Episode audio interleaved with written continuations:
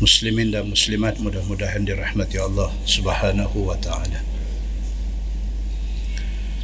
Di dalam sebuah hadis عن طاووس عن ابن عباس رضي الله عنهما قال كانوا يرون أن العمرة في أشهر الحج من أفجر الفجور في الأرض. ويجعلون المحرم صفرا. ويقولون إذا برى الدبر وعفى الأثر وانسلخ الصفر. حلت العمرة لمن اعتمر.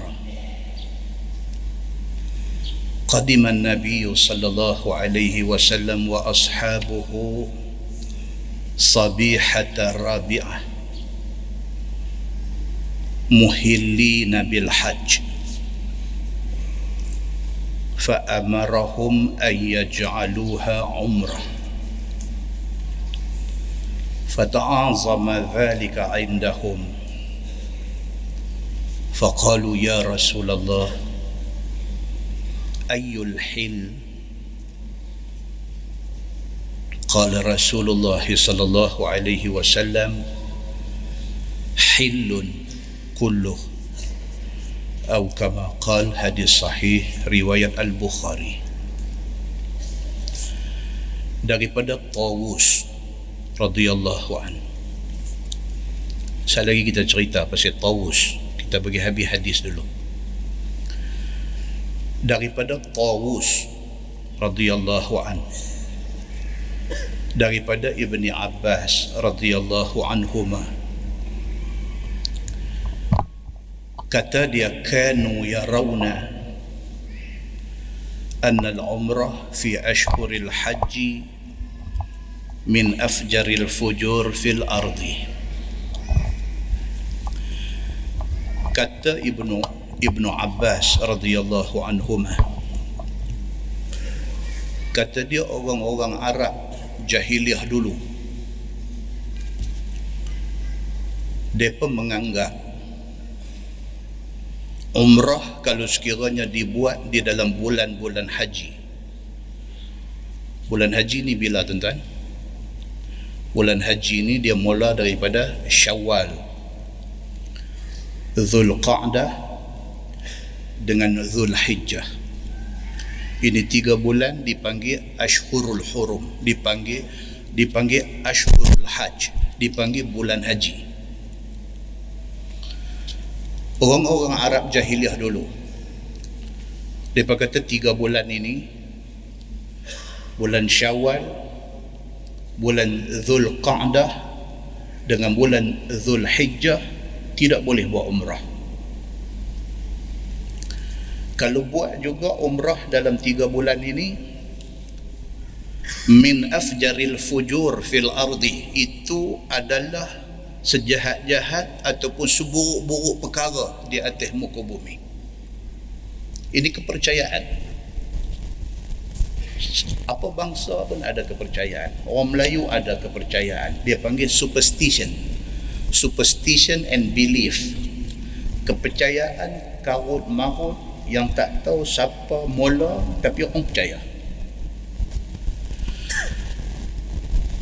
Orang-orang Arab jahiliah percaya bahawa tiga bulan ni tak boleh buat umrah. Wa yaj'aluna muharram safaran. Dan orang-orang Arab jahiliah ini mereka menjadikan bulan Muharram itu safar Tuan tahu bilang kalender bulan Islam? Boleh kita tunjuk seorang suruh baca? Kalau suruh kalender orang putih tengah lena pun boleh. Januari, Februari, March, April, Mei tengah lena pun boleh. Kalau kita pegang satu orang kita kata Julai itu bulan berapa? Dan dan jawab. Julai bulan tujuh Agak-agak kalau kita pegang seorang dalam ramai-ramai malam ni, kita kata syawal tu bulan berapa? Dah kira balik pada awal. Pasal apa tuan-tuan? Pasal berjayanya pihak musuh membuatkan kita lupa bulan kita sendiri. Okey. Kalau kita kira dia daripada Muharram lepas itu Safar. Lepas itu Rabiul Awal. Rabiul Akhir. Jamadil Awal. Jamadil Akhir. Rejab Syaban Ramadan Syawal Zulqa'dah Zulhijjah itu kiraannya orang Arab jahiliyah dia menjadikan Muharram itu safar maksudnya apa dia ada 12 bulan juga tapi dia punya counting tidak ada Muharram. Dia mula dengan safar al-awwal. Lepas itu safar al-thani. Lepas itu rabi' al-awwal.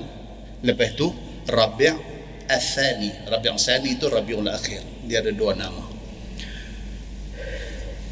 Kata Ibnu Abbas dia kata orang-orang Arab jahiliah ni wa yaj'aluna al-muharram safaran dia jadikan muharram itu safar dia tak panggil muharram dia panggil safar al-awwal dia panggil safar al-thani ويقولون إذا برى الدبر وعفى الأثر وانسلخ السفر حلت العمرة لمن اعتمر ini cerita orang kafir orang Arab jahiliah dia berkata umrah ni nak mula balik bila? Apabila unta yang digunakan untuk bawa bebanan musim haji sampai meleleh belakang dia buah barang banyak nak pergi haji ni. Kita dulu pun tuan-tuan kalau nak pergi haji ada tung apa dia panggil? Tung sahara kita kata. Saya tanya balik orang tu tu tung sahara ni dia ada kat mana adakah kerana tung tu lintah padang pasir sahara oh dah tung sahara pasir buh segala ration makanan untuk nak sara masa duduk di Mekah. Tung Sara. Tak tahu dia jadi Tung Sahara. Lepas tu bila orang tanya Tung apa? Tung Sahara. Bila orang tanya balik betul ke Tung Sahara? Jawab balik suara slow lah. Pasti dia pun tak apa nak pasti. Dia dengar-dengar orang kata Sahara. Macam tu. Nak abang kata zaman tahun 1975 ke bawah. 75, 74, 73 orang pergi haji naik kapal kapal ayam Malaysia Raya. Nak boleh tersampai di Jeddah tu mati tak tahu apa orang duk, lep, duk lepas mayat masuk dalam laut. Demikian dengan orang pada zaman jahiliah dulu. Mereka nak pergi buat haji. Eh orang jahiliah pun buat haji. Ya. Tapi haji yang mereka buat haji cara mereka cara jahiliah. Di antara haji cara jahiliah ni macam mana? Di antaranya dia tawaf dia kanankan Kaabah. Kaabah dua ada dah. Dan mereka buat dah haji tapi buat cara jahiliah. Kaabah tu dia pusing kok kanan. Dan dia tawaf Kaabah tu tanpa sehelai pakaian. Dan dia beranggapan haji yang mereka buat tu tidak boleh buat dalam tiga bulan haji. Tiga bulan haji apa? Kita abang tadi? Syawal zulqa'dah zulhijjah. Tidak boleh buat umrah pada masa itu Ibnu Abbas duk cerita kat kita tentang amalan yang dibuat oleh Arab jahiliah dulu. Di antaranya apa? nak mula balik season pi umrah ni dia tengok unta yang digunakan untuk bawa beban makanan beban apa di atas belakang ni meleleh ataupun luka atas belakang unta tu kering dan sembuh.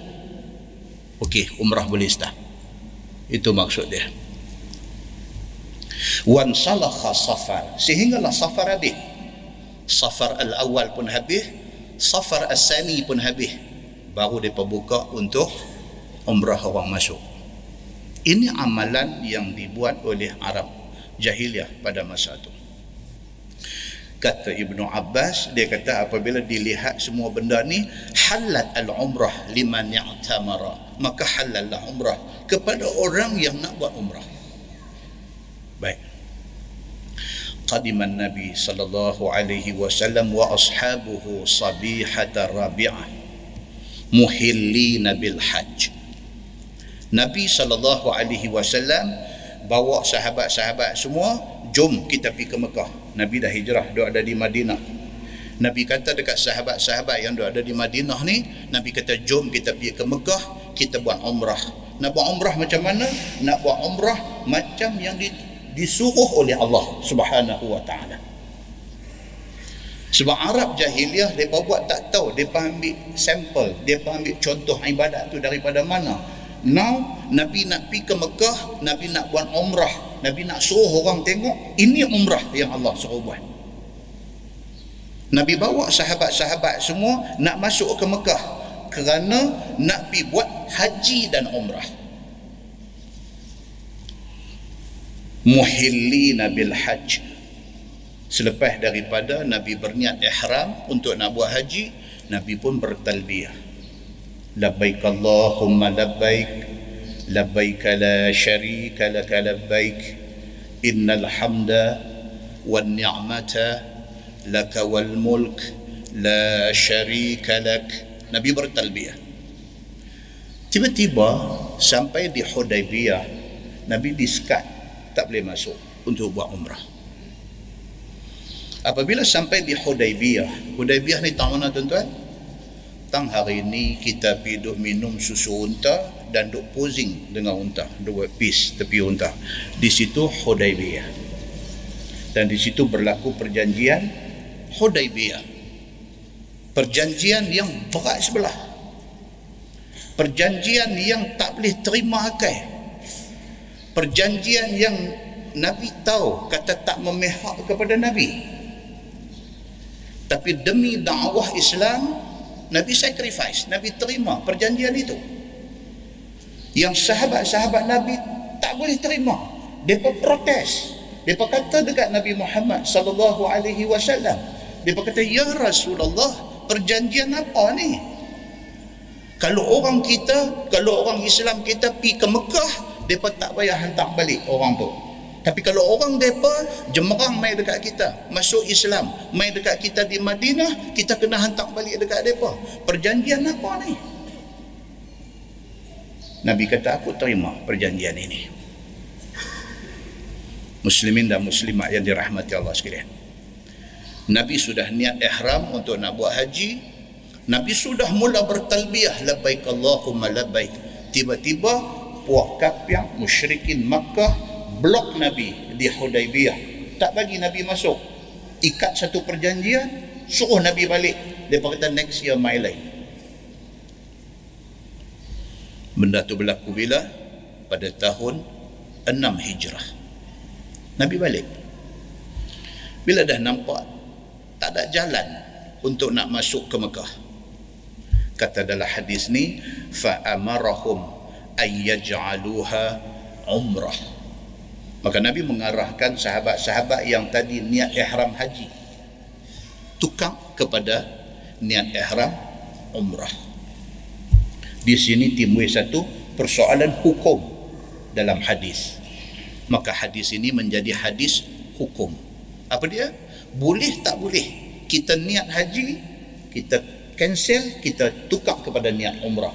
Boleh tak boleh Jawab dia, boleh kerana ini hadis menjadi dalilnya.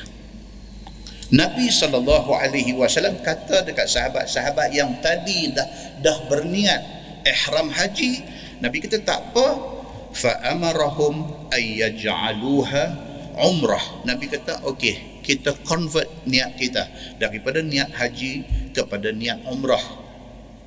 Dia jadi kena bayar dam. Dam apa dipanggil tuan-tuan? Dam ihsar. Dam kerana terkandas ataupun terhalang daripada buat haji. Dam ihsar ni apa dia tuan-tuan? Sembelih menatang empat kaki. Sembelih kambing seekor dengan niat kata dam kerana terkandas. Selepas daripada itu gunting rambut dan bertahalul. Tahalul itu dianggap tahalul daripada umrah. Dan umrah itu walaupun Nabi tak masuk ke Mekah untuk buat umrah counted dikira sebagai satu umrah Nabi sallallahu alaihi wasallam. Dan next year the following year Nabi kena buat umrah qada sebagai nak ganti hak tergendala ni fata'azama dhalika indahum. Bila Nabi arah sahabat-sahabat ni okey kita ubah niat kepada ihram umrah dan kita sembelih kambing sebagai bayang dan ihsar kita potong rambut kita bertahallul. Bila Nabi sallallahu alaihi wasallam arah macam tu fata'azama dhalika indahum. Sahabat-sahabat ni rasa rasa galat kalau kita kata fata'azama ni masuk rasa rasa besar rasa berat sahabat-sahabat ni rasa galat rasa ih awak jadi macam ni ih awak depan ni buat kat kita macam ni kita nak masuk Mekah bukan nak pergi buat kacau. Kita nak masuk Mekah bukan kita nak pergi perang. Kita nak masuk Mekah kita bukan nak pergi menghasut orang Mekah suruh lawan mereka. Kita cuma nak masuk nak pergi buat ibadat. Pasal apa tak boleh? Dah tu pula Nabi mengalah. Sahabat-sahabat ni fata'azama dzalika indahum.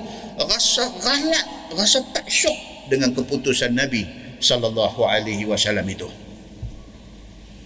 faqalu dia berkata dekat nabi sallallahu alaihi wasallam ya rasulullah ayyul hil dia berkata ya rasulullah kita niat haji kita ubah kepada niat umrah lepas itu kita sembelih kambing lepas itu kita bertahallul ni apa ni ayyul hil ni tahallul daripada apa ni Tahallul ni maksud apa tuan-tuan? Tahallul. Maksud dia apa? Maksud dia tadi bila kita niat ihram kita haram buat beberapa perkara. Tahallul kita halal. Boleh buat benda yang tadinya haram. No? Dengan semelih kambing, dengan potong rambut, kita tahallul. Kita sudah halal buat. Halal daripada apa ni? Dia bertanya Nabi sallallahu alaihi wasallam.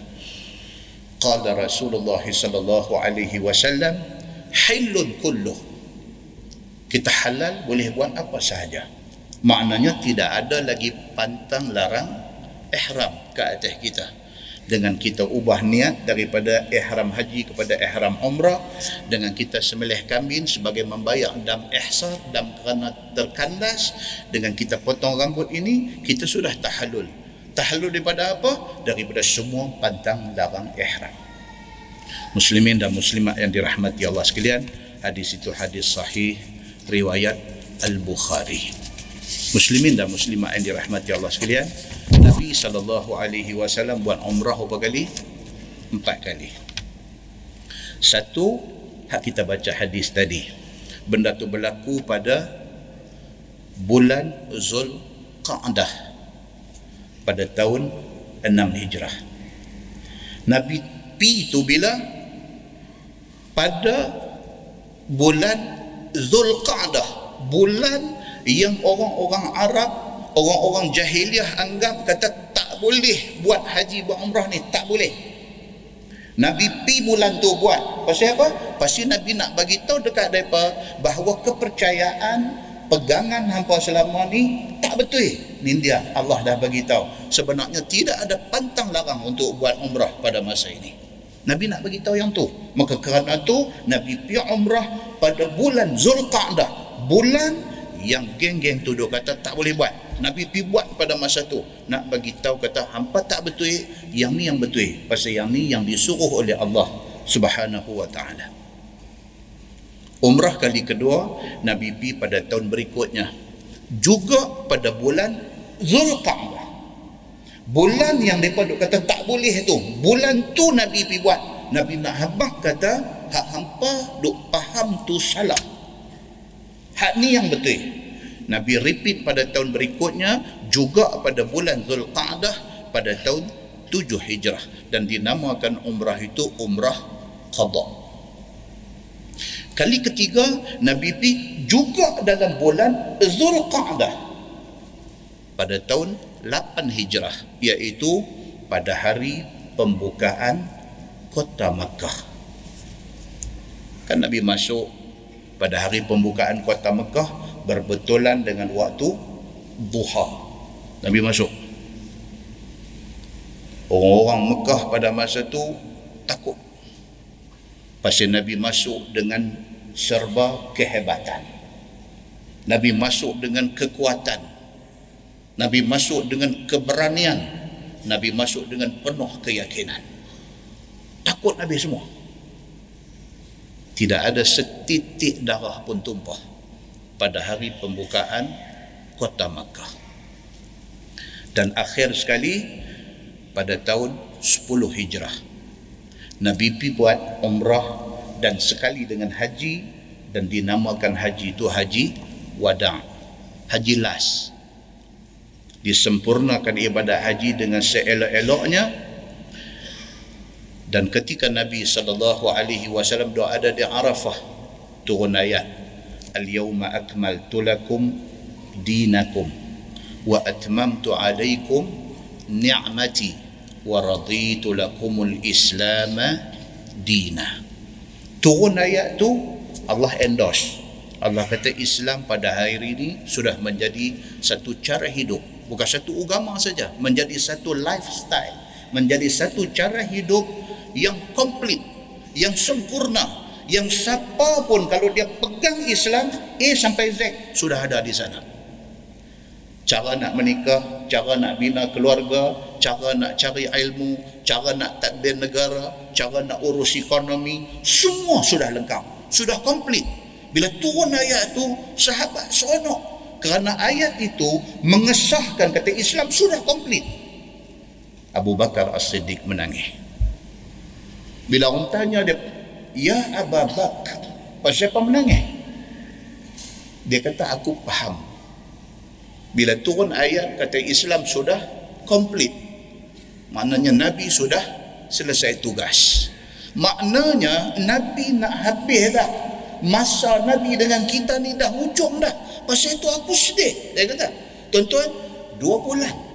Selepas selesai hajatul wada, Nabi sakit dan Nabi wafat muslimin dan muslimat yang dirahmati Allah sekalian demikian hadis yang kita baca ni dia menceritakan tentang sejarah umrah yang dibuat oleh Nabi sallallahu alaihi wasallam empat kali itu. Dan yang kedua saya dah janji di beberapa masjid nak cerita tentang satu orang yang bernama Tawus. Dia yang riwayatkan hadis ini daripada Ibnu Abbas radhiyallahu anhu. Siapa Tawus ni tuan-tuan Tawus bin Kaisan Al-Yamani. Kebanyakan ulama kata nama dia bukan Tawus. Nama dia sebenar ialah Zakwan. Tapi kalau sebut Zakwan Orang tak kenal. Bila sebut Tawus Orang kenal. Tawus itu adalah laqab Ataupun adalah kunyah Gelaran dia dia dipanggil tawus. Apa makna tawus? Pikok dalam bahasa orang putih. Pikok ni makna apa? Burung merak pasal apa dia ni dipanggil tawus? Adakah kerana dia ni merak buih? Ada no. Pasal dia ni satu orang yang hebat. Tawus ini satu orang yang hebat. Macam burung merak. Hebat dia dia nak boleh kebuka sayap dia tu kalau zaman lah ni pakai angkat handphone nak ambil gambar. Hebatnya peacock ini yang kata Tawus ini. Maka Zakwan ini dia bukan sahabat Nabi tapi dia tabi'in. Guru-guru dia semua sahabat Nabi. Guru dia yang paling hebat yang paling banyak dia mengambil ilmu sahabat dia Abdullah bin Abbas yang kita baca hadis tadi ni Kan hadis tadi kata an Tawus an Ibn Abbas. Guru-guru dia ni siapa dia? Abdullah bin Abbas, Abdullah bin Umar bin Al-Khattab, Jabir bin Abdullah, Abu Hurairah radhiyallahu an, Muaz bin Jabal dan juga termasuk Aisyah radhiyallahu anha. Dia belajar daripada sahabat-sahabat besar Nabi sallallahu alaihi wasallam. Tawus ini. Dalam banyak-banyak guru dia, dia paling close, paling rapat dengan Abdullah bin Abbas radhiyallahu anhu. Tawus ini. Mak dia orang Parsi, bukan orang Arab. Mak dia orang Parsi, bapa dia Arab. Dia ni punya hebat. Sampai beberapa orang ulama tulis kehebatan dia di dalam buku mereka. Di antaranya Az-Zahabi. Az-Zahabi ni tuan-tuan ulama hadis. Kalau kita baca hadis zaman lah ni orang kalau baca hadis orang nak tanya ni hadis ni sahih ke? Hadis hasan ke? Hadis daif ke? Hadis yang daif jiddan ke? Apa ke? Az-Zahabi dia antara ulama hadis yang mengkaji status hadis.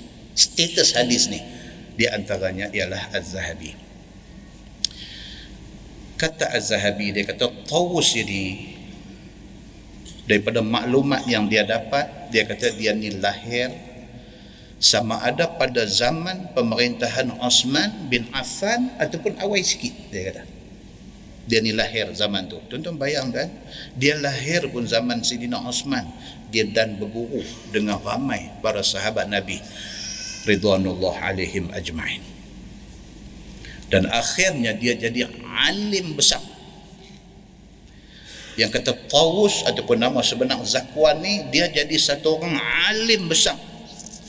Dan dia sangat alim di dalam Al-Quran. Pasal apa? pasal Abdullah bin Abbas adalah orang hebat dalam Al-Quran. Dia alim besar di dalam Al-Quran. Dan dia ni yang dikatakan Tawus ini diiktiraf oleh ramai ulama-ulama besar Ibnu Abbas sendiri yang jadi guru dia.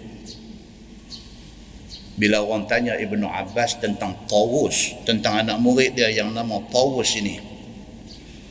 Ibnu Abbas bagi satu komen ringkas aja. Ibnu Abbas kata, aku yakin Tawus adalah penghuni syurga. Satu orang hebat, sehebat Abdullah bin Abbas, bila orang minta dia bagi ulasan bagi komen tentang Tawus dia bagi satu komen yang cukup hebat. Dia kata aku nak kata satu aja. Tawus aku yakin dia ahli syurga. Full stop. Nukilan Ibnu Abbas ini terhadap Tawus ini keluar dalam kitab Siar A'lam An-Nubala. Dia cerita benda ni Ibnu Hibban. Tentu pernah dengar nama Ibnu Hibban, salah seorang daripada ulama hadis. Ibnu Hibban apabila orang tanya dia apa dia nak komen tentang Tawus yang riwayat hadis yang kita baca tadi. Kata Ibnu Hibban, Tawus satu dia adalah ahli ibadah di Yaman. Dia seorang yang faqih dalam agama dan kalangan tabi'in dia adalah pembesar tabi'in. Tuan-tuan muslimin dan muslimat yang dirahmati Allah sekalian. Kita satu mau ingat. Bila kita baca cerita tentang ulama-ulama zaman tu zaman salafus salih tak ada contoh dengan zaman lah ni. Tak ada. Tuan-tuan kagumlah tok guru mana pun yang dua ada hari ini ujung jari mereka pun tak ada hebatnya mereka ni. Muslimin dan muslimat yang dirahmati Allah sekalian. Cuma dia ni yang dikatakan tawus yang hebat ni dia satu orang yang sangat vokal. Vokal ni apa tuan-tuan? Adakah penyanyi utama band apa-apa? Dia satu orang yang sangat vokal.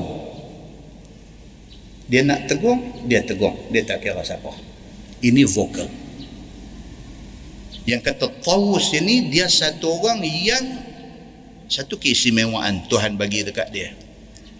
Tawus bin Kaisan Al-Yamani ni satu kelebihan Tuhan bagi kat dia. Dia kalau bercakap dia tak macam bercakap dengan kita. Dia macam bercakap dengan hati kita. Semua orang mengaku benda ni. Satu hebat satu istimewa satu kelebihan yang Allah bagi dekat Tawus ini dia kalau dia bagi talk kalau dia bagi speech kalau dia bagi ceramah kalau dia bagi tazkirah kalau dia buat tausiah kalau dia bagi apa-apa dia macam bercakap dengan hati orang yang dengar. Cakap-cakap dia tu memang deep. Dia terus tembak masuk dalam hati orang yang dengar. Hebatnya pemberian Allah kepada Tawus yang hebat ini vokal dia ni sampai pada satu hari berlaku Khalifah Hisham bin Abdul Malik Tuan pernah dengar nama dia Hisham bin Abdul Malik. Kalau tuan-tuan belajar sejarah Islam sama ada di peringkat SPM dulu ataupun tuan-tuan ambil sejarah Islam peringkat STPM jumpa dia ni. Hisham bin Abdul Malik ni siapa dia ni? Dia khalifah bagi kerajaan Bani Umayyah. Satu khalifah hebat dia ambil alih kerajaan daripada Yazid Athani. Yazid II dalam keadaan negara ni teruk. Teruk dengan ringgit. Eh, ringgit pula. Keadaan yang teruk serba serbi pentadbiran kucar kacir ekonomi hancur lebok. Dia ambil pemerintahan daripada Yazid Athani dalam keadaan negara berada dalam keadaan sangat lemah ni Hisham bin Abdul Malik ni. Dia boleh restore balik kerajaan Bani Umayyah jadi macam mana kerajaan pada masa diperintah oleh Umar bin Abdul Aziz. Hebat tak? dia terima kerajaan yang cukup teruk. Dia restore balik. Dia kembalikan balik kerajaan yang teruk itu menjadi kerajaan kuat sekuat kerajaan semasa pemerintahan Umar bin Abdul Aziz. Hebat dia ni. Khalifah bagi kerajaan Bani Umayyah. Satu hari Hisham bin Abdul Malik pergi buat haji. Khalifah hebat ni pergi buat haji. Selesai haji, dia tanya, ni pengawal-pengawal bodyguard segala orang ni semua, dia kata adakah siapa-siapa di sini yang boleh bagi satu nasihat agama pada aku? Bagus yang kata khalifah zaman tu. Ada yang bagus ada yang serabu alam pun ada. Biasalah zaman bila pun ada bagus ada macam-macam ada. Hisham bin Abdul Malik khalifah habis selesai haji dia tanya ada tak siapa-siapa ulama besar ke apakah yang boleh bagi satu satu nasihat agama pada aku. Kalutlah segala hadut ada keikanan ni apa-apa semua dia balik mai habaq dekat dia ya amiral mukminin ada seorang nama dia Tawus bin Kaisan. Khalifah kita panggil dia aku nak dengar nasihat agama. Dia dipanggil. Dia mai ni yang kata syekh vokalis tadi ni. Syekh vokal ni tadi dia mai Khalifah duduk ada situ dia masuk-masuk dia main terus duduk depan khalifah buat macam kawan sekolah dia. Ini dia mula nak tunjuk perangai dia. Orang lain kalau masuk mengadap Amirul Mukminin ni kira dia ada cara dia masuk dengan tunduk dengan duk terompon-rompon tunggu khalifah kata duduk baru duduk. Dia masuk-masuk main dia terus pergi duduk depan Hisham bin Abdul Malik khalifah dia terus kata kaifa anta ya Hisham. Dia panggil lagu tu aja. Orang semua panggil Amirul Mukminin. Ya Amirul Mukminin. Dia masuk-masuk mai, dia buat lagu macam tak ada apa-apa, dia mai duduk depan khalifah, dia kata kaifa anta ya Hisham? Eh, dia kata Hisham, apa-apa? Tak terkejut tuan-tuan, dia buat macam tu. Khalifah Hisham bin Abdul Malik bila tengok macam tu naik capang juga telinga dia Pasal dia khalifah tuan-tuan. Dia bukan. Dia khalifah. Dia kata, Ma hamalaka ala ma sana'ta. Dia kata awak buat macam ni. Amboi terjemah mudah sangat. Bunyi Arab macam susah. Ha? Dia, dia kata apa pasal ni buat perangai buat kelaku macam ni. Dia tanya. Khalifah kata dekat dia, apa saya faham tak panggil aku Amirul Mukminin? Hang masuk-masuk kaifa anta ya Hisham? Eh, Hisham, apa apa? Lama tak nampak. Khalifah kata, eh, awak hang buat kelaku pelik macam ni. Pasal apa hang tak, tak panggil dekat aku Amirul Mukminin? Jawab Syekh vokalis ini. Mr. Vokal ini. Dia jawab apa? Dia kata aku tak boleh panggil hang Amirul Mukminin. Amir makna dia apa? Ketua. Al-Mukminin maksud orang-orang beriman. Aku tak boleh panggil hang Amirul Mukminin, ketua orang-orang yang beriman. Kerana setahu aku ada ramai orang yang beriman tak mau hang jadi ketua. Hei. Dia pergi cakap lagu tu depan Khalifah. Khalifah pun seram sejuk bodyguard ni tak tahu kena denggi semua. Bodyguard ni pasti bodyguard selalu lebih pada bos. Selalunya bodyguard ni lebih pada bos. Kena demam denggi semua. Dia ni awak ni. Kawan habis panggil dia ni dia kena jegel. Ramai-ramai punya duk ada yang habis panggil mangkak ni mai pasal apa? Dia kata dia kata Hisham khalifah ni duk ada depan dia terus kata dekat dekat Hisham bin Abdul Malik khalifah Bani Umayyah yang hebat ini. Dia kata akhsha an akuna kaziban. Aku takut dekat Tuhan kalau aku pemohong hang. Orang ramai tak suka hang. Aku pi panggil hang Amirul Mukminin ketua kepada orang yang beriman. Aku pemohong hang. Aku takut kat Tuhan aku pergi pemohong hang macam ni. Khalifah Hisham bin Abdul Malik. Bila dengar macam tu tak apalah dia kata dia tanya soalan yang kedua. Yang hang masuk mai buka kasut pasal apa? Tuan-tuan orang besar-besar. Kan? Tuan-tuan pergi majlis orang besar-besar masuk dalam balai rong seri buka kasut. Ada? Dia masuk dengan kasut main rumah kita kalau masuk ke kasut bolehlah. Kan? Tapi pi majlis orang besar-besar ni pi istana pi masuk dengan kasut. Jadi Khalifah Hisham bin Abdul Malik pun orang duk masuk mai semua pakai kasut. Dia masuk mai dia buang kasut. Dia masuk. Hatu pun tak kena juga. Khalifah kata dekat dia ya habis buang kasut pasal apa? Dia jawab dekat Khalifah dia kata aku duduk semayang, aku duduk buka kasut, tak ada masalah pun. Eh, nak kena betul dia ni nampak gaya. Dia macam cari pasal.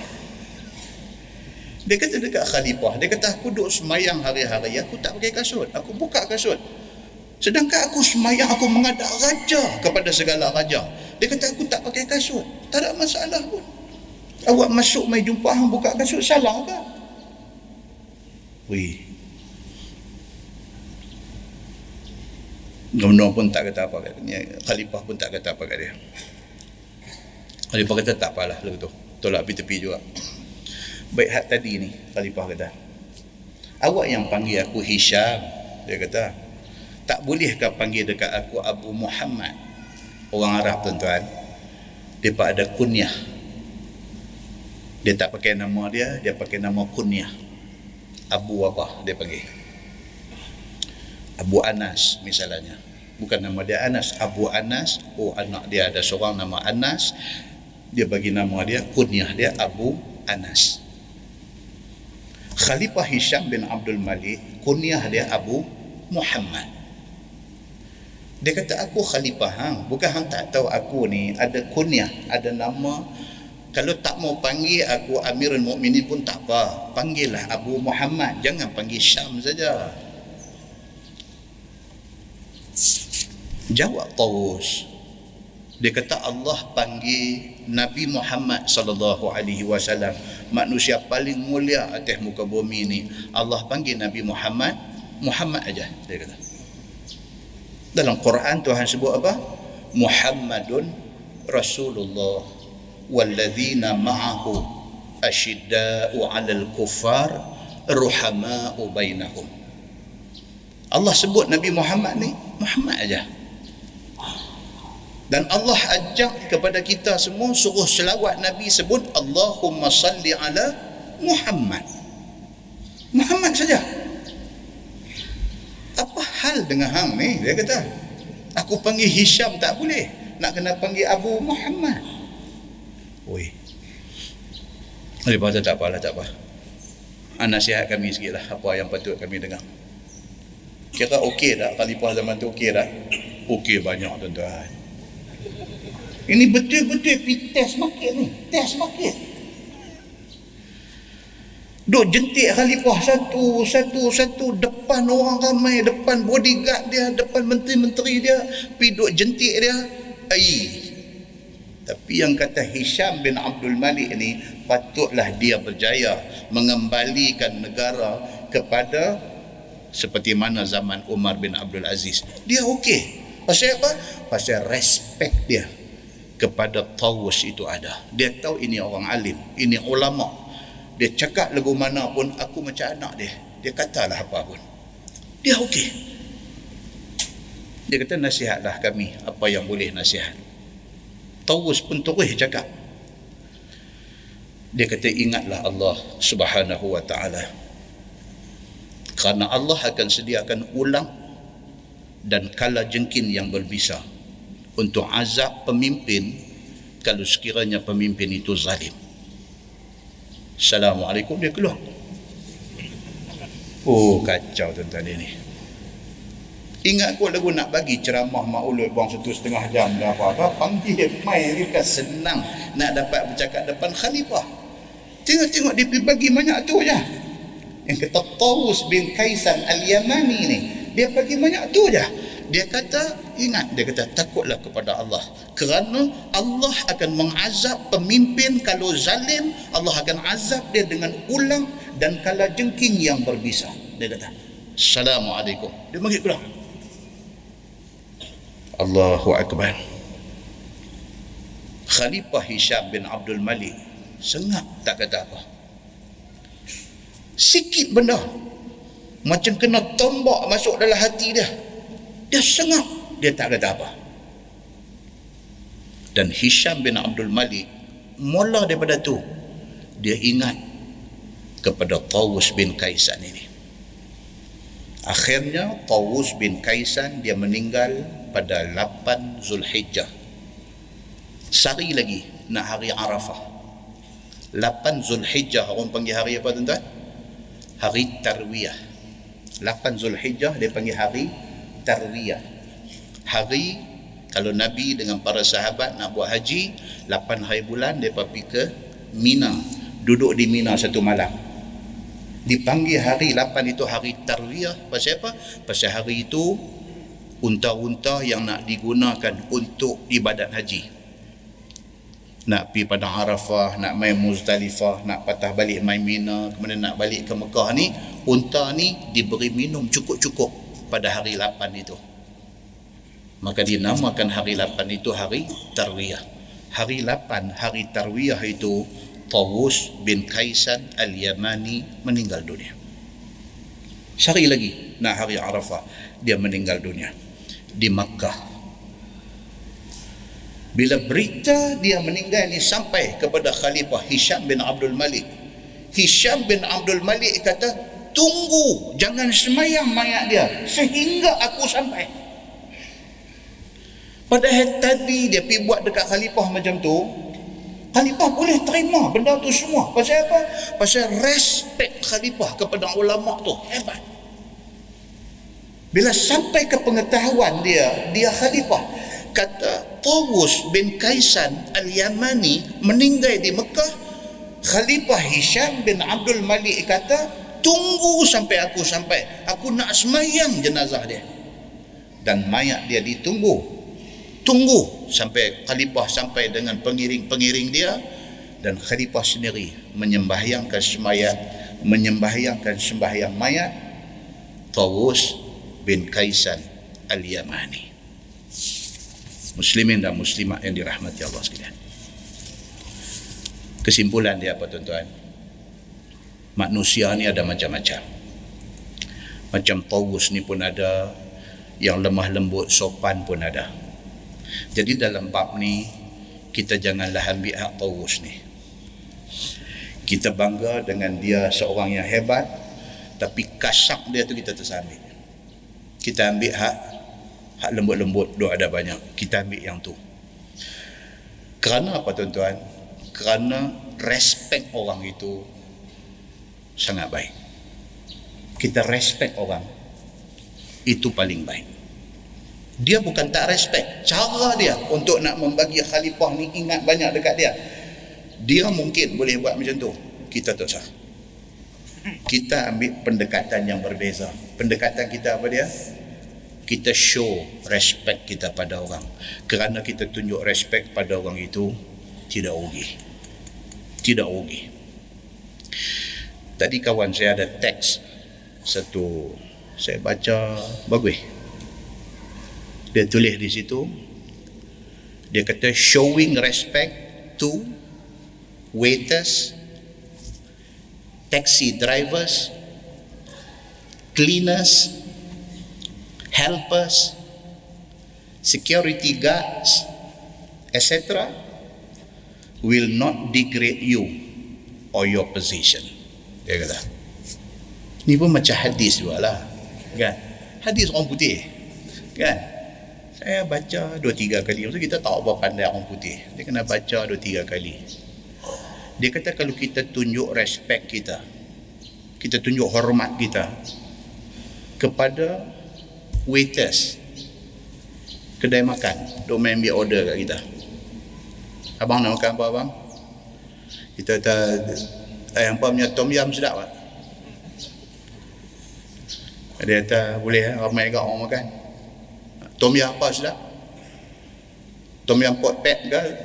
Tom yam campur ke? Uh, apa pun okey abang. Eh abang lah main satu tak kata garang. Kan dia kata tom yam campur okey bang? Okey tom yam campur waiters dia ambil ambil ambil order dia pergi. Ayam pun mai. Minum ayam habis gelas dah tom yam tak mai lagi. Mula nak main tiga suku. Ni lebih pada taurus lagi ni. Mau nak main tiga suku lepas tu bangkit-bangkit pergi buat bebai pergi maki habis semua satu kedai bayar duit ayam keluar. Kan kita tak tunjuk respect kita kepada waiters. Walaupun dia satu waiter duk ambil order tapi kalau kita respect dia kita tak rugi kita tak rugi tentu ada orang cerita kat saya saya tak tahu betul tak betul. Tapi ada orang cerita. Dia pernah kerja hotel bahagian belakang. Dia tahu ustaz ada jadi ustaz. Dia kata di hotel-hotel ni ada jadi ustaz hang ingat hang kaya hang ingat hang ada duit hang ingat hang datuk hang ingat hang apa-apa hang pergi duduk jerkah ni waiter duduk ambil order Ustaz. Tahu Ustaz mereka buat apa? Mereka pergi belakang mereka bancuh hayang order mereka buat kencin sikit bagi kat kita. Pada muka hang dia kata hang pelagak sangat hang action sangat hang minum yang kencin aku. Dia main letak tuan sorry tuan datuk sorry datuk. Letak dia pergi belakang dia duduk gelak mengelupuk tuan-tuan untungkah kita buat action dekat orang. Jangan tuan-tuan. Kita tunjuk angin kita kena dekat kawan tiga suku kita kena balik. Bila dia cerita saya kata biar betul hang jangan buat. Dia tahu saya tak tahu saya tapi tu saya ada buat action kat orang ni. Saat lagi kita kena balik jadi bila kawan ni hantar main hadis orang putih ni showing respect to waiters dia kata tak rugi. Taxi drivers cleaners. Dia duduk kerja cuci. Cuci toilet pula. Kita nak pergi Kuala Lumpur kita singgah RNR mana akan masuk tengok dia duduk cuci apa-apa semua. Salah ke tuan-tuan? Saja seluk tang seringgit bagi ke dia. Seringgit lah ni bukan ada apa pun. Tak ada nilai seringgit lah ni. Kita bagi kat dia seringgit tapi bagi dia seringgit tu besar kalau 10 orang main tu bagi seorang seringgit dia dah dapat 10 ringgit. Makan tengah hari dia alhamdulillah dah lepas dah. Tuan-tuan, sengak-sengak dia angkat tangan. Minta ya Allah bagilah dekat kau ni macam ni macam ni macam ni. Orang putih kata, you tunjuk respect kepada orang-orang yang macam ni. Dia cleaners, dia duk kerja cuci lantai ya. Tak rugi, dia kata. Will not degrade you. Degrade ni maksud dia apa? Tak akan menyebabkan grade hang jatuh. Ataupun you punya position tidak akan jatuh. Kalau hang GM, hang duk GM juga. Kalau hang CEO company, hang CEO company juga. Hang jadi apa pun, hang pi respect satu cleaner toilet. Hang tak akan jatuh. Bahkan hang lebih tinggi diangkat oleh mereka semua. Okey, jadi cerita Taurus tadi kita ambil part bagus pada dia. Part dia macam tu tu kita tak usah ikut yang tu. Kita ambil hak orang lain pula. Ada ramai orang lain yang tunjuk polite dengan orang-orang. Tak kira orang tu orang pangkat besar ataupun orang pangkat bawah. Hormat orang tidak bawa rugi kepada kita. Mudah-mudahan mukadimah itu memberi manfaat, manfaat kepada kita semua insya-Allah. Kita menggunakan Bahrul Mazi jilid 21. Bahrul Mazi jilid 21. Muka surat 63. Muka surat 63 bawah sekali. Dia kata masalah bercukup di dalam ihram ataupun umrah. Ni dia nak mai cerita. Bukan dia nak cerita kata kita tahalul kita bercukur. Tapi tajuk ni dia nak habang kat kita belum tahalul kita pergi cukup dulu. Dia nak abang itu. Boleh kata boleh. Kita dalam keadaan ihram jangan kata cukup. Kalau kita saja-saja piduk tarik rambut selai pun kita kena dam Ni dia nak main cerita kat kita dalam keadaan ihram. Belum tahalul lagi. Pergi cukup rambut. Boleh ke tak boleh? Baik. Sesungguhnya cukup sebelum habis sempurna mengerjakan rukun haji ataupun umrah itu tidak boleh sekali-kali. Hak tu dia abang dulu. Tak boleh dia kata. Bukan kata cukup. Saja setengah orang tabiat. Tabiat. Dia jadi habit. Habit dia macam mana tuan-tuan? dia duduk tengok TV tangan duduk pintai rambut. Ni tabiat. Duduk tengok TV tangan duduk pintai rambut. Tambah tengok bola. Bila skor tak masuk cabut selai. Dia duduk main lagu tu. Habit dia. Habit. Ada lagi satu habit lagi tak senonoh. Dia duduk tarik bulu hidung. Ini pun satu habit juga. Dia duduk saja-saja dia duduk tarik dia tarik, tarik, tarik bila skor gol tarik tiga sekali Habit ni bila dia pi buat haji, bila dia pi buat umrah dalam keadaan ihram, habit ni jalan juga. Dia dalam keadaan ihram, tangan duk main bulu hidung. Duk main bulu hidung. Dia dia main manya macam mana kau ditarik puk dam. Kena dam. Okey. Baik now dia nak cerita kat kita dia dia ni belum lagi tahalul. Tiba-tiba dia pergi cukup kepala dia. Boleh ke tak boleh? Pada asalnya pada asalnya tak boleh sekali-kali dia kata. Melainkan kerana uzur kerana sakit di kepala. Ha, ada pasal. Itu kata Islam ini satu agama yang sangat bertimbang rasa. Sangat bertimbang rasa. Islam bukan agama yang nak bagi kita susah apatah lagi nak bagi susah kepada orang yang dah memang susah? Ha, bukan Islam macam tu. Contoh dia apa? Orang sakit. Orang sakit susah dah tuan-tuan? Susah lah sakit bedridden duk atas katil hospital sakit. Mana kata susah lah dia nak bangkit nak semayang nak apa susah.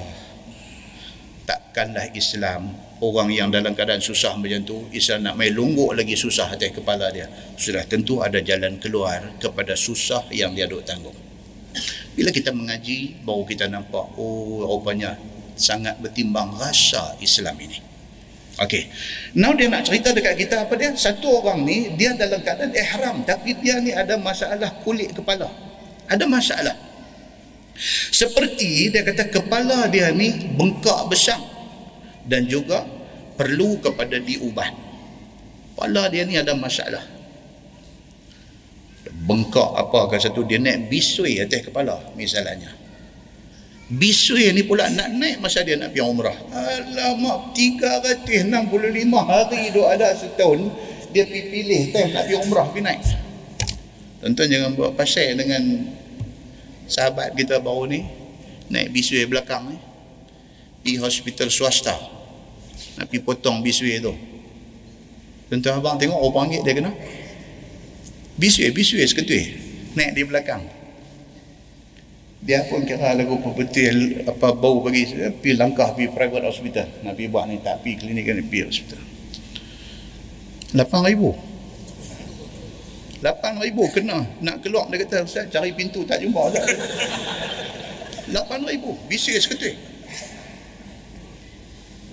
dah kena dah. Seketui dah potong minor operation satu minor surgery buat. Apa semua dah buang buah plaster semua. Nak kena pergi pula jumpa doktor kawan sebelah dia ni tanya apa dia kata bisik tu oh, eh saya pun bisik juga. Kena apa itu tanya kawan seorang lagi. Saya 16 ribu. Allahu Akbar. Dia duk rasa dia marah dah. Pasal pemain tu kan dua ketua dia kata hospital mana tu saya sebut. Ibu marah kata. Dia seketua bisik 8 ribu. Dua ketua 16 ribu tuan-tuan. Lagu ni bukan kata bisik boleh mati tu eh kawan yang kena ni. Allahu Akbar. Pergi kena bisik atas kepala waktu buat umrah ataupun waktu buat haji. Tak boleh tahan melainkan terpaksa kena cukong apakah nu pasal nak dressing bisui dan sebagainya. Misalnya orang yang dalam keadaan ihram pergi jadi bisui atas kepala. Dia kata dia dianggap sebagai orang yang dalam keadaan sakit dan uzur di kepala. Ataupun kepala banyak kutu. Ini pula satu hal. Kepala ni banyak kutu dia kata. Ataupun kerana ada barang yang menyakiti dan memberi mudarat di kepala tak kira lah whatever sakit. Yang pentingnya benda tu ada di kepala. Maka haruslah dia bercukur kepala dan membayar dam. Terpaksa lah. Sebab sakit yang dia tanggung tu dia terpaksa kena cukur rambut. Sedangkan belum masa tahallul lagi dia kena cukur dulu.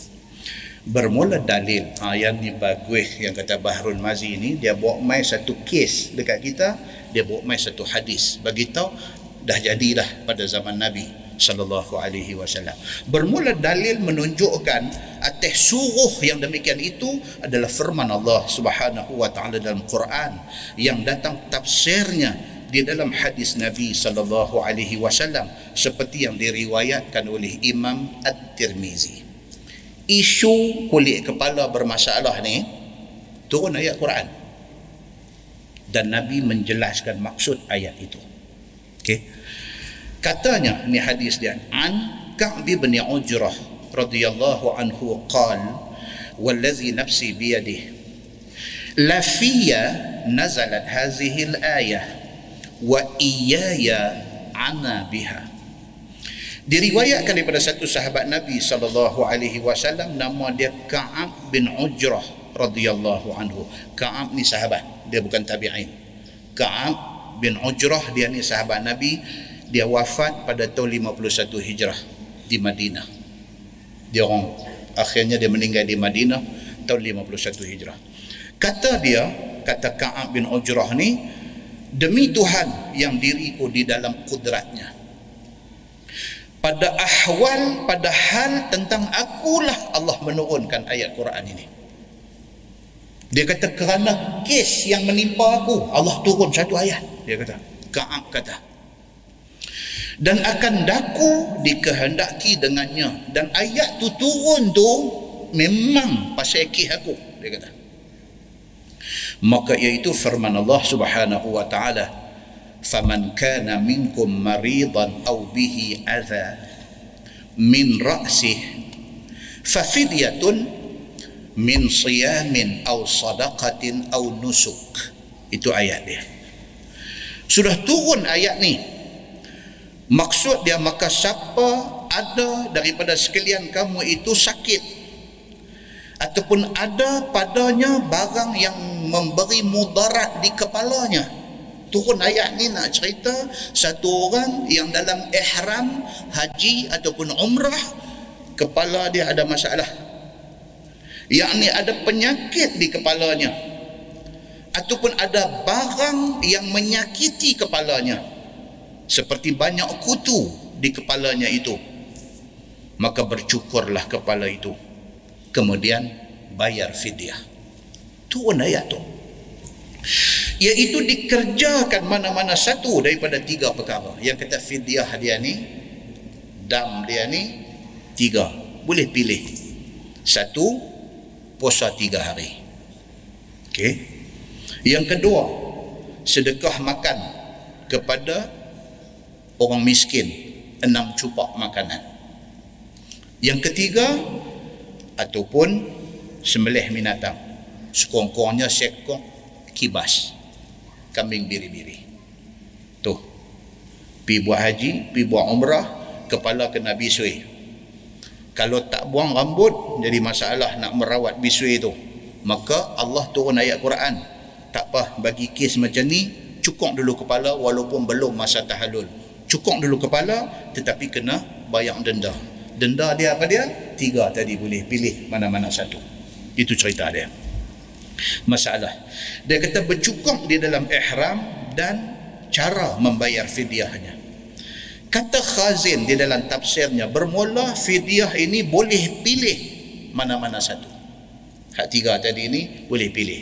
Kalau dia orang ada duit tangkap kambing seekor sembelih selesai kalau duit kurang sikit ambil enam cupak makanan pergi bagi ke orang miskin. Ataupun dia ni memang tak ada apa puasa tiga hari. Boleh pilih mana-mana satu. Jika mau menyembelih sembelihlah. Dan jika mau puasa puasalah. Dan jika mau sedekah makanan bersedekahlah. Dan tiap-tiap sembilan dan tiap-tiap sembelihnya ataupun sedekah makanan itu mesti dibuat di tanah haram. Pasal dia ada di sana. Dia ada buat haji ataupun dia ada buat umrah maka denda tu kena bayang di sana. Tak boleh balik mai buat di rumah. Kena bayang semasa dia ada di tanah haram. Dia kata kerana ia kepunyaan orang miskin tanah haram. Adakah orang miskin tuan-tuan di tanah haram? Adakah? Eh dia kata mana ada ustaz? Orang Saudi semua kaya yang miskin ni bukan orang Saudi. Yang miskin ni orang yang mai daripada luar Saudi. Pergi minta sedekah pergi macam-macam. Tuan-tuan kita tengok di sana especially musim haji. Mai tak tahu daripada negeri mana ni duk junjung makanan atas kepala ni. Buah nasi bungkuih dengan apa kalau apa sayur apa sikit dia ikat dia ikat ikat dia buah atas satu talam junjung atas kepala duk jalan ke depan hotel kita. Nak depan ni miskin depan ni susah. Dan mereka tak meminta-minta. Mereka cari makan dengan buat kerja. Boleh bagi dekat mereka ni. Boleh bagi. Baik. Dia kata melainkan sembelihan kerana ihsar yang kita sebut Nabi punya kes tadi ni. Itu dia panggil dam ihsar. Maka pastilah sembelih akan dia di mana tempat terkandas itu. Oh, ihsar ni tuan-tuan. Terkandas ni dia boleh jadi di mana-mana contohnya jadi di mana? Di KLIA kita kata kita kena tipu dengan travel agent. Kita nak pergi haji duk tunggu turn tak sampai-sampai. Pasal apa tak sampai? Pasal kita baru pergi daftar kemarin dulu. Ha, memang tak sampai lah kalau orang baru daftar kemarin dulu. Kita tanya dia bagi tahun berapa. Gila dia ni. Tak tahu kata dia tu. Gila dia ni.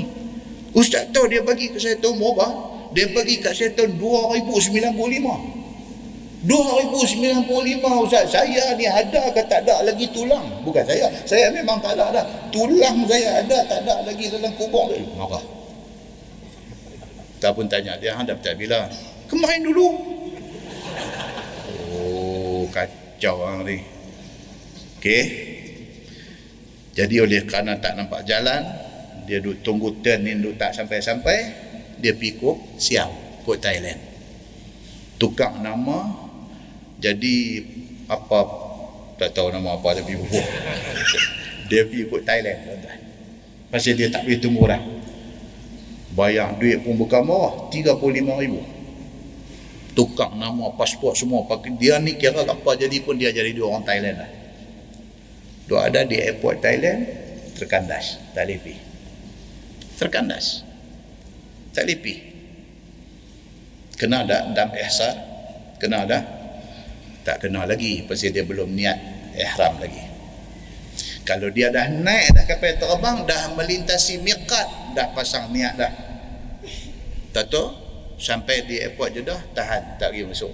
Ada jadi tak tuan-tuan ada jadi. Jemaah kita pun ada janji tahun baru lepas jadi. Lagi empat hari lagi lima hari nak wukuf. Tiba-tiba tabung haji telefon. Assalamualaikum. Ni nama naik ni untuk pergi haji. Terkejut badak dia ni. Bila ni? Pergi bila? Ah, kalau setuju petang ni pergi. Petang ni pergi. Kalau setuju dia kata kalau tak setuju saya pun tak mau buang masa saya nak tanya orang lain. Dah lah kalau ikut hati setuju lah, tapi dia kata lah setuju kata tak setuju? Zan, Zan, Zan nak tanya mereka. Tanya, tanya. Bini kata jom abang eh barang pun duduk dalam beg dah tak buka lagi. Mana Yasin? Macam mana Yasin tak bagi? Yasin kain salam kat mereka mereka buat lah jom kita pergi lah. Galeh beg pergi. Ni jadi dekat sebahagian daripada jemaah saat akhir kita hari tu ni. Pipi kapal terbang tak boleh landing terbang dah sini teriak tangis yang mata mambu pada naik kapal terbang dah sampai dah di Jeddah dua musim ku atas. Tak mendapat landing right daripada pihak authority lapangan terbang sana. Tak dapat. Musim. Pilot dia tengok minyak ke dua sini tak boleh turun. Tuan-tuan pasal apa tuan-tuan kota haji mengejut ni diberi oleh pihak raja. Tetapi tidak dimaklumkan kepada pihak airport. Ini masalah pentadbiran mereka. Komplain pun tak guna. Raja bagi maklumkan dekat mereka punya kementerian luar kementerian maklum dekat Wisma Putra Wisma Putra maklum dekat tabung haji tabung haji cari orang rupanya airport tidak dimaklumkan. Kita takkan jadi lagu tu. Dah jadi dah nampak tuan kelang kabut. Dalam kapital banduk pusin Malaysia ni dah kelang kabut telefon pi telefon mai telefon pi telefon mai baru dapat clearance. Baru turun. Turun tak selesai lagi. Immigration pula tak tahu. Malaysia kata no, no, no. close close. Dia pun tahu orang putih sepatah tu saja. Close. No, we haji, haji, Malaysia, haji. Go, haji. Dua bang tu. Close, close. Dia kata, dia pergi kena kopi. Katalah tak boleh masuk sampai sudah. Katalah berlaku macam tu. Kena dalam ihsar? Kena. Kes macam ni kena. Pasal dia sudah berniat ihram. Habis. Apa dia dalam ihsar tadi, hak Nabi tadi, Nabi buat apa? Apa-apa binatang? Empat kaki semelih di tempat dia terkandas setel di sana panggil lah gamit bila siapa pun apa semua dam apa-apa berapa kambing berapa dia bayang Assalamualaikum dia tunjuk ke petobah naik balik. Muslimin dan muslimat yang dirahmati Allah sekalian. Nak marah mereka tak boleh. Pasal apa tuan-tuan? Mereka terpaksa mengendalikan lebih daripada 3 juta orang dengan 3 juta perangai. Dia ada di sana. Yang kalau sekiranya kita disuruh pergi urus benda ni belum tentu kita boleh buat muslimin dan muslimat yang dirahmati Allah sekalian so dam ihsar ini macam yang kita baca awal tadi dia kata dam kerana tertahan pastilah kena sembelih binatang itu di tempat dia kena tahan dan ada pun puasa itu maka harus baginya dikerjakan di mana ia suka puasa boleh balik Malaysia untuk buat puasa di sini Baik. Masalah dia kata bercukup di dalam ihram dan asal sebab harusnya serta fidyahnya. Kata Imam At-Tirmizi, qala kunna ma'an Nabi sallallahu alaihi wasallam bil Hudaybiyah wa nahnu muhrimun. Ini hak sambungan hadis kita baca tadi ini cerita dia. Kata dia adalah kami bersama dengan Nabi sallallahu alaihi wasallam di satu tempat yang bernama Al-Hudaybiyah. Padahal kami semua doa ada di dalam keadaan ihram kerana kami nak mengerjakan umrah semuanya. Had niat umrah, niat umrah, had niat haji, niat haji. Kan haji dia ada berapa macam tuan-tuan? Dia ada haji ifrad, dia ada haji tamattu, dia ada haji qiran. Malam ni tak dan. Kuliah akan datang. Saya akan ekspres tentang haji macam mana kita ekspres tentang umrah hari itu ni kita akan ekspres tentang macam mana buat haji insyaallah okey? So orang yang berniat haji tamattu masa di miqat dia niat apa? Dia niat umrah. Pasti dia akan buat umrah dulu lepas itu baru dia buat haji. Orang yang niat haji ifrat dia niat apa? Dia niat haji. Nawaitul hajj. Okey? Itu kita akan terang kemudian. Baik. Ceritanya Nabi dan para sahabat Nabi dua ada di Hudaibiyah tiba-tiba kena tahan di situ. Padahal kami semua sudah pun memakai ihram kerana kami nak buat umrah semuanya. Dalam keadaan ihram dah tiba-tiba kena tahan. Waqad hasarna al-musyrikun. Dan sesungguhnya telah ditahan kami oleh orang-orang kafir Mekah di situ. Dia tahan tak boleh buat apa. Macam tuan-tuan pergi Baitul Maqdis. Okey, nak pergi nak pergi tengok Masjid Aqsa. Dalam hidup kita, kita dah pergi Mekah, dah tengok Masjidil Haram, kita dah pergi uh, Madinah, tengok Masjid Nabawi. Kita mesti ada satu teringat dalam hati kita nak pergi tengok Masjid Aqsa. Pasal ini tiga masjid disuruh kita pergi. Okey. Pergi sampai dekat checkpoint Yahudi. Kita pergi 30 orang, 29 orang boleh masuk kita dia tak pergi masuk kalau tinggal dua pun tahan sikit lah. Boleh tumpang berani dengan dia dia boleh tumpang berani dengan kita. Kita seorang aja yang dia pergi tahan. Padahal sebelum pi cukup janggut habis dah pasal dia pada abang kata Yahudi tak boleh tengok janggut. Cukup habis semua dogyang tak ada apa dah tahan juga. Dia suruh pergi duduk orang tu. Tu seram sejuk eh. kawan lepas tu lagu duduk buat ni pula kata.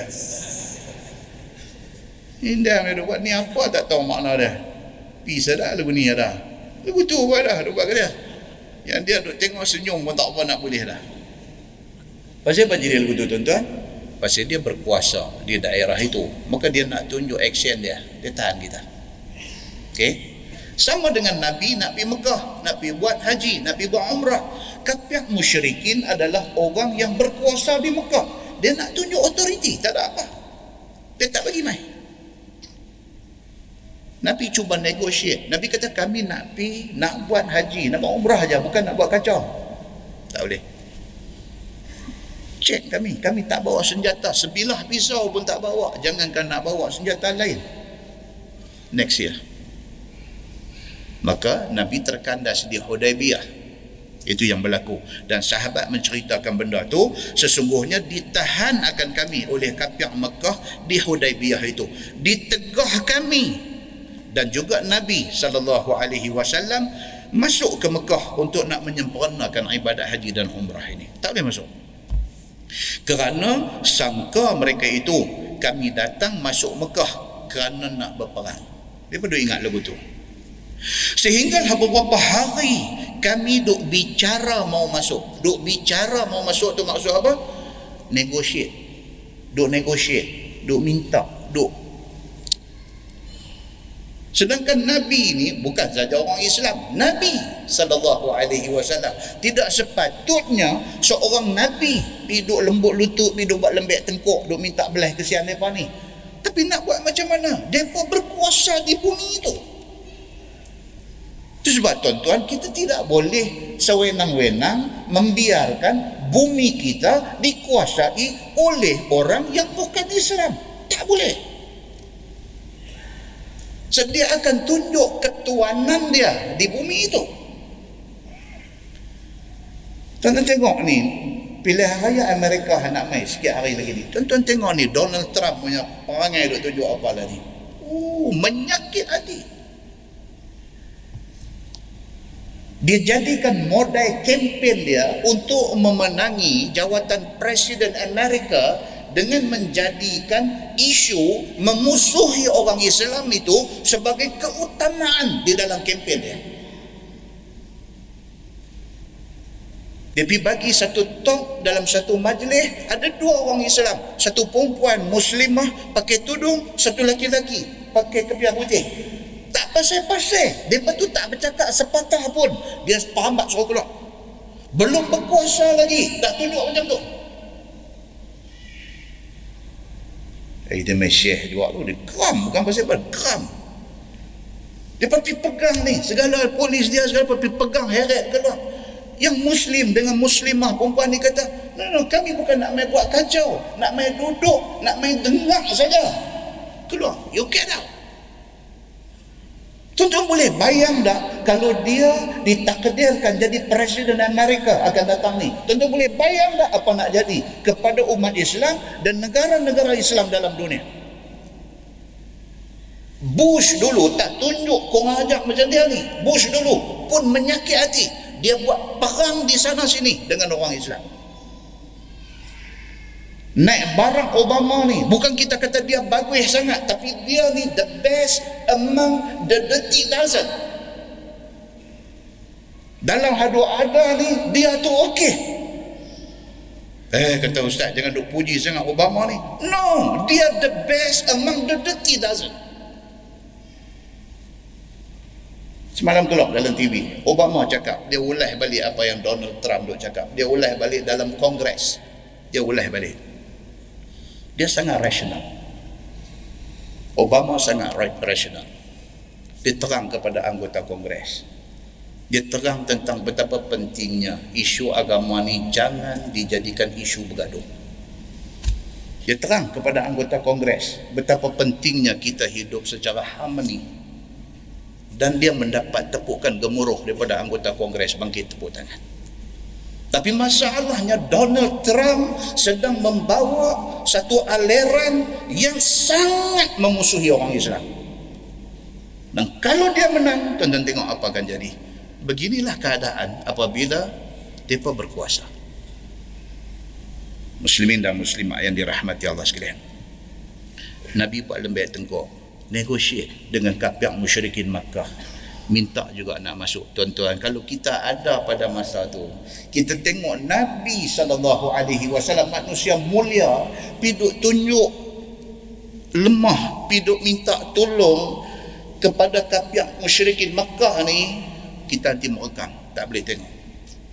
Tapi Nabi sallallahu alaihi wasallam memahami waqi' memahami realiti dalam keadaan mereka berkuasa di Mekah Nabi cuba untuk negotiate.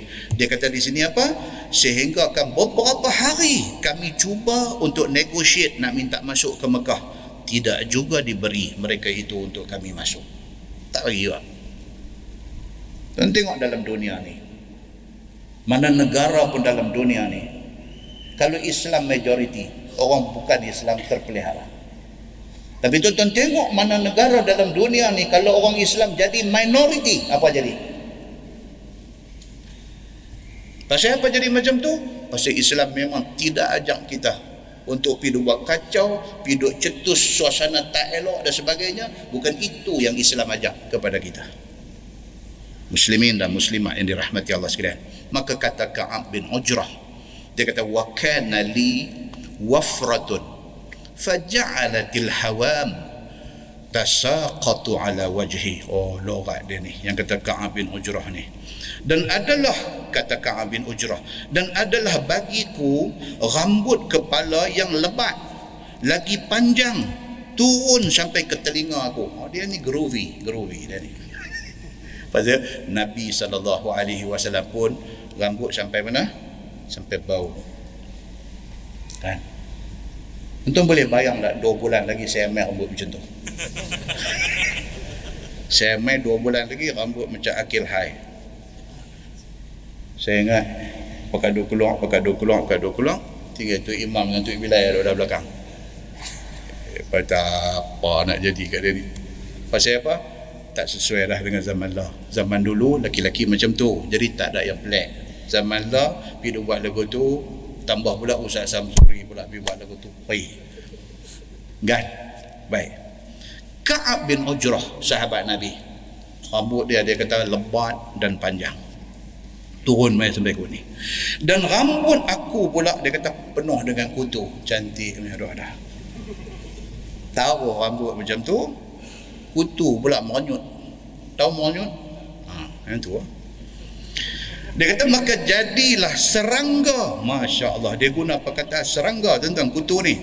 Maka jadilah serangga. Yang ni kutu itu berguguran di atas muka aku. Dengan sebab banyaknya kutu atas kepala itu.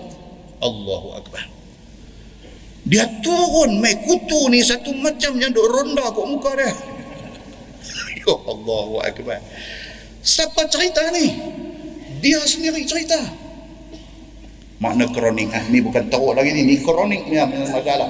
Dia kata kutu duk turun mai. Dia kata ni turun mai duk melata kat atas muka dia dalam pada aku duduk itu datang Nabi sallallahu alaihi wasallam. Dia kata dia dalam pada duk rimah ni kutu duk turun mai duk rimah garu tani dia mai tani garu tani dia mai Allahu akbar tuan-tuan.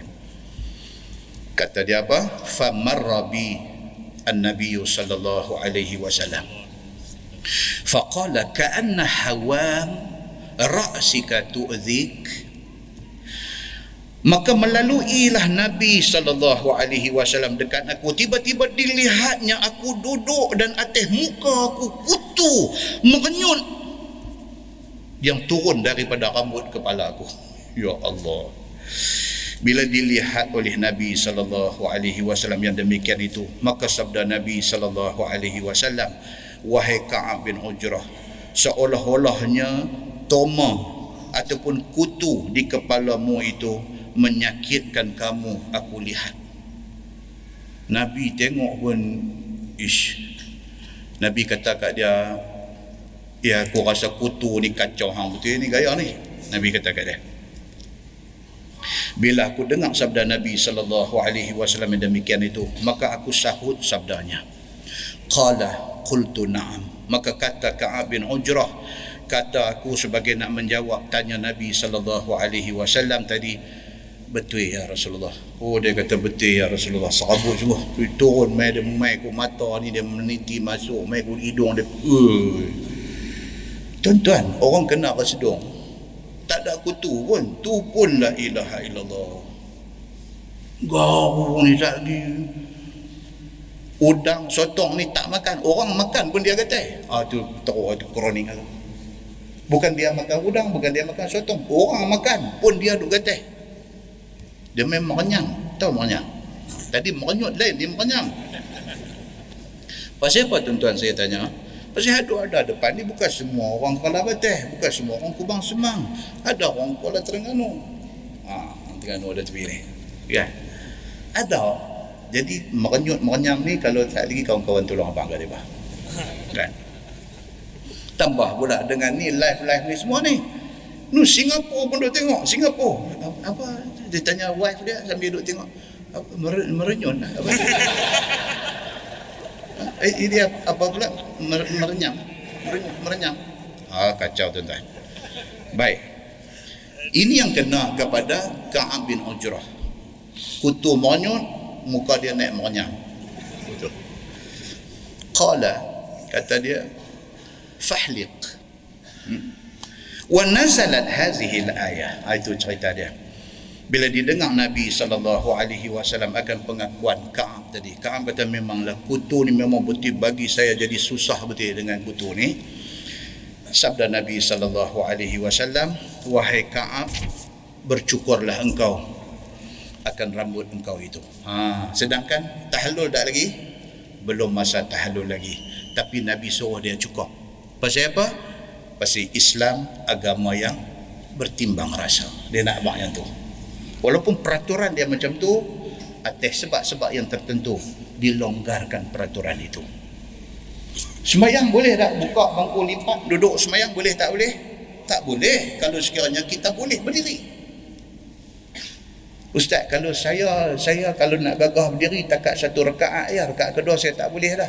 Rekaat pertama kena berdiri dah wajib kena berdiri dia kata alang-alang dah bangku duduk tu ya sah tak semayang dia batal sembahyang dia. Islam bagi kelonggaran tetapi jangan ambil mudah dengan kelonggaran itu.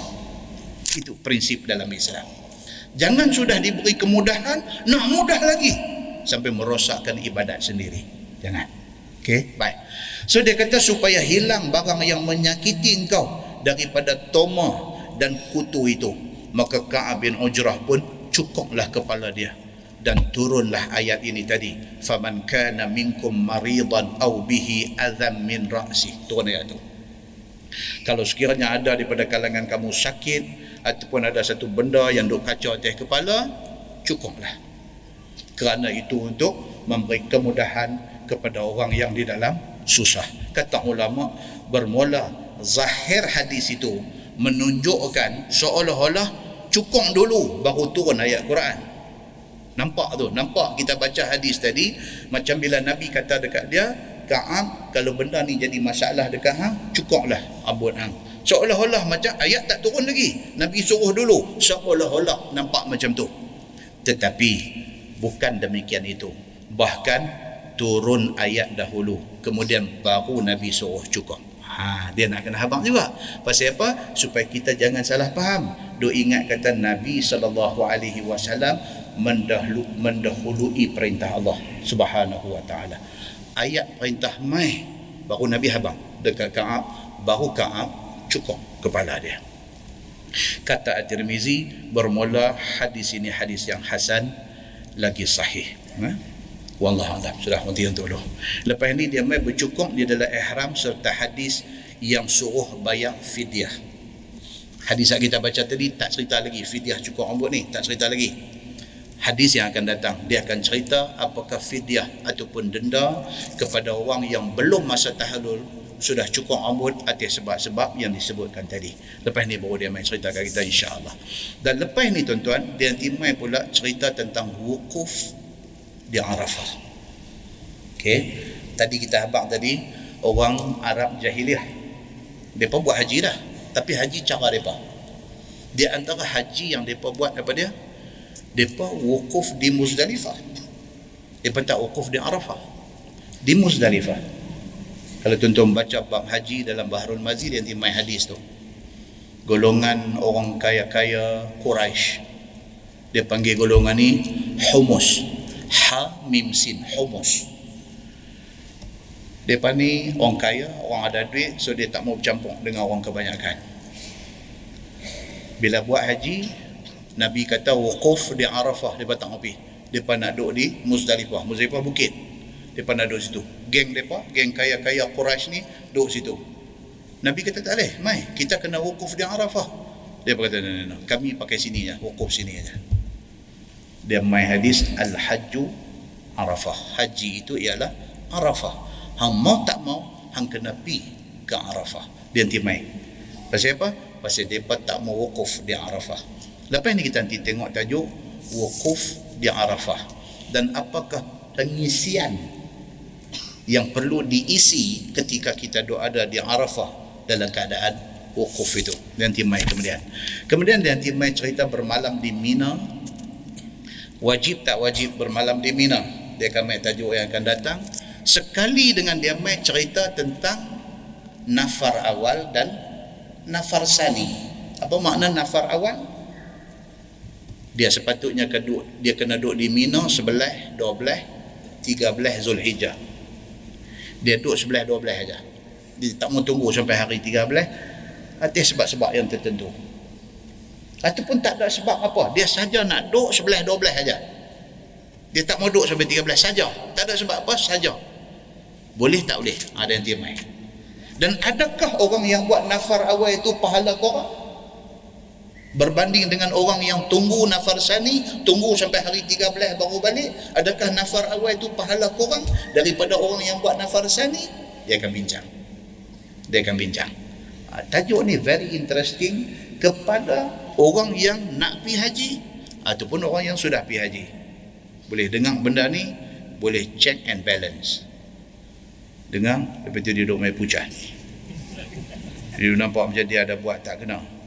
Dia nanti main pucat kawan sebelah duk paling tanya dia betul ke haji macam tu? Dia tak cakap apa dah. Ha, itu ada masalah. Kan? Jadi benda ni bagus untuk kita kita kita ikuti apa cerita yang sebenarnya. Habis cerita bab ni, bab bermalam di Muzdalifah, bermalam di Mina, cerita melontak di Jamratul Aqabah dan melontak di ketiga-tiga jamrah pada hari sebelah dua belah ataupun pada hari sebelah dua belah dan tiga belah bagi orang yang buat nafar sani saya nanti buat satu summary tentang haji. Satu ringkasan tentang haji. Lepas itu dia akan masuk kuat bertengkang dan bermusuh. Dia main subtopik subtopik orang yang dia punya style kira suka bergaduh. Dia suka bergaduh. Bukan pasal masa haji aja. Masa biasa ni pun dia orang semua kata putih dia nanti kata hitam. Orang semua kata hitam dia nanti kata putih. Tak tahu apa penyakit ada kat dia ni. Dia suka bagi jadi bergaduh. Orang Arab kata khalif tu'raf. Satu ungkapan kata orang Arab ni khalif tu'raf dia buat bagi belain pada orang dia jadi terkenal cepat. Ada orang dia suka cara macam ni. Dia nak cepat terkenal dia dia buat bagi belain orang kenal dia. So orang lain nak terkenal ambil masa dia shortcut macam tu. Dia potong tangkona orang kata. Tengah duk kona dia potong tang tu. Jadi dia sampai awal. Okey so dia akan main dekat cerita, dekat kita cerita tentang kuat bertengkang dan kuat bermusuh. Dan dia akan main dekat kita satu cerita tentang satu orang yang jenis macam ni pada zaman Nabi sallallahu alaihi wasallam. Insyaallah kita tengok pada bulan 3 esok. Bulan 2 tak ada kuliah. Bulan 3 kita tengok insyaallah. Kita tangguh dengan tasbih kafarah dan suratul as. Subhanakallah أشهد أن لا إله إلا أنت أستغفرك. بسم الله الرحمن الرحيم. والعصر. إن الإنسان إلا الذين آمنوا وعملوا الصالحات. تواصوا بالحق وتواصوا dia habis Pak Haji ni dia nanti main lagi satu. Dia main cerita luang daripada tu. Cerita tentang cerita tentang orang lelaki-lelaki yang tidak sabar. Eh? dia menyamai perangai Yahudi. Isteri sedang datang haid. Dia randuk juga. Randuk tu satu perkataan lagi. Okay? dia nanti main satu tajuk yang tu. Apa hal dengan orang macam ni ni? Apa hukum dia? Dia nanti main Allahumma salli ala Muhammadin fil awalin wal akhirin وسلم رضي الله تبارك وتعالى عن ساداتنا أصحاب سيدنا رسول الله أجمعين. بسم الله الرحمن الرحيم. الحمد لله رب العالمين. حمدا يوافي نعمه ويكافئ مزيده. يا رب